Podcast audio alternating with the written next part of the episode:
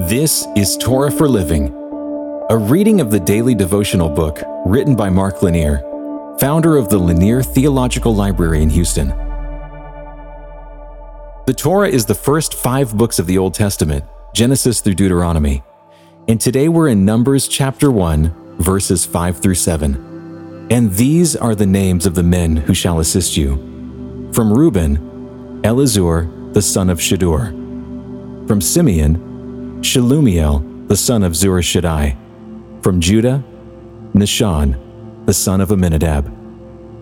It would be both boring and interesting to produce the entire section from which I drew today's passage.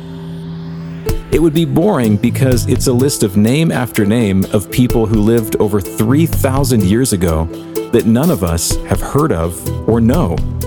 It would be interesting for the very same reason. This is a list of dozens of names of people we will never really know anything about, and it is in the Bible. This wasn't done in the age of word processing where someone could cut and paste a list of names. These were names taking up precious ink on precious parchment, handwritten and copied with eye strain and careful spelling for thousands of years. Amazing, right? Why do I find this amazing and interesting, even inspiring? Because of what it says about God and his people. God is handpicking people to assist Moses in the tasks ahead. God knows the ones he is picking out by name.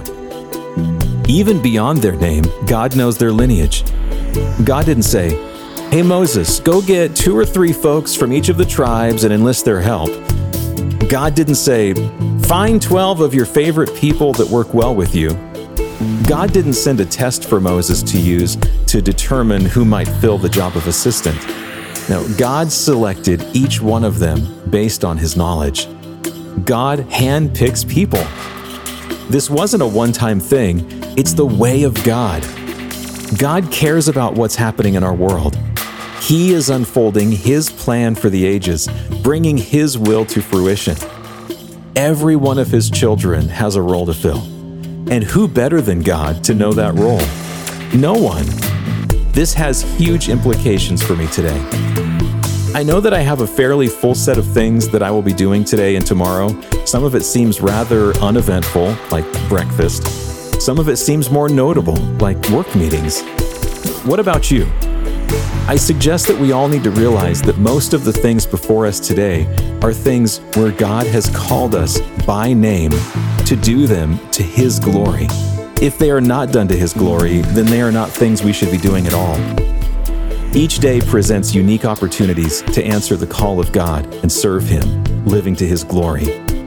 Who's going to do what you have to do today to God's glory, if not you? Let's pray together. Lord, thank you for calling me into your service. I stand ready to serve. Use me in the mundane as well as the glamorous. Put me into your service in all I do, and may I do it to your glory and in your name. Amen. This has been a reading of the daily devotional book, Torah for Living. It's written by Mark Lanier, founder of the Lanier Theological Library in Houston. We're grateful for their partnership and you can hear even more podcasts, watch videos, and read blogs and devotions to help strengthen your faith right now at hopeondemand.com. If this podcast encourages you, share it with a friend.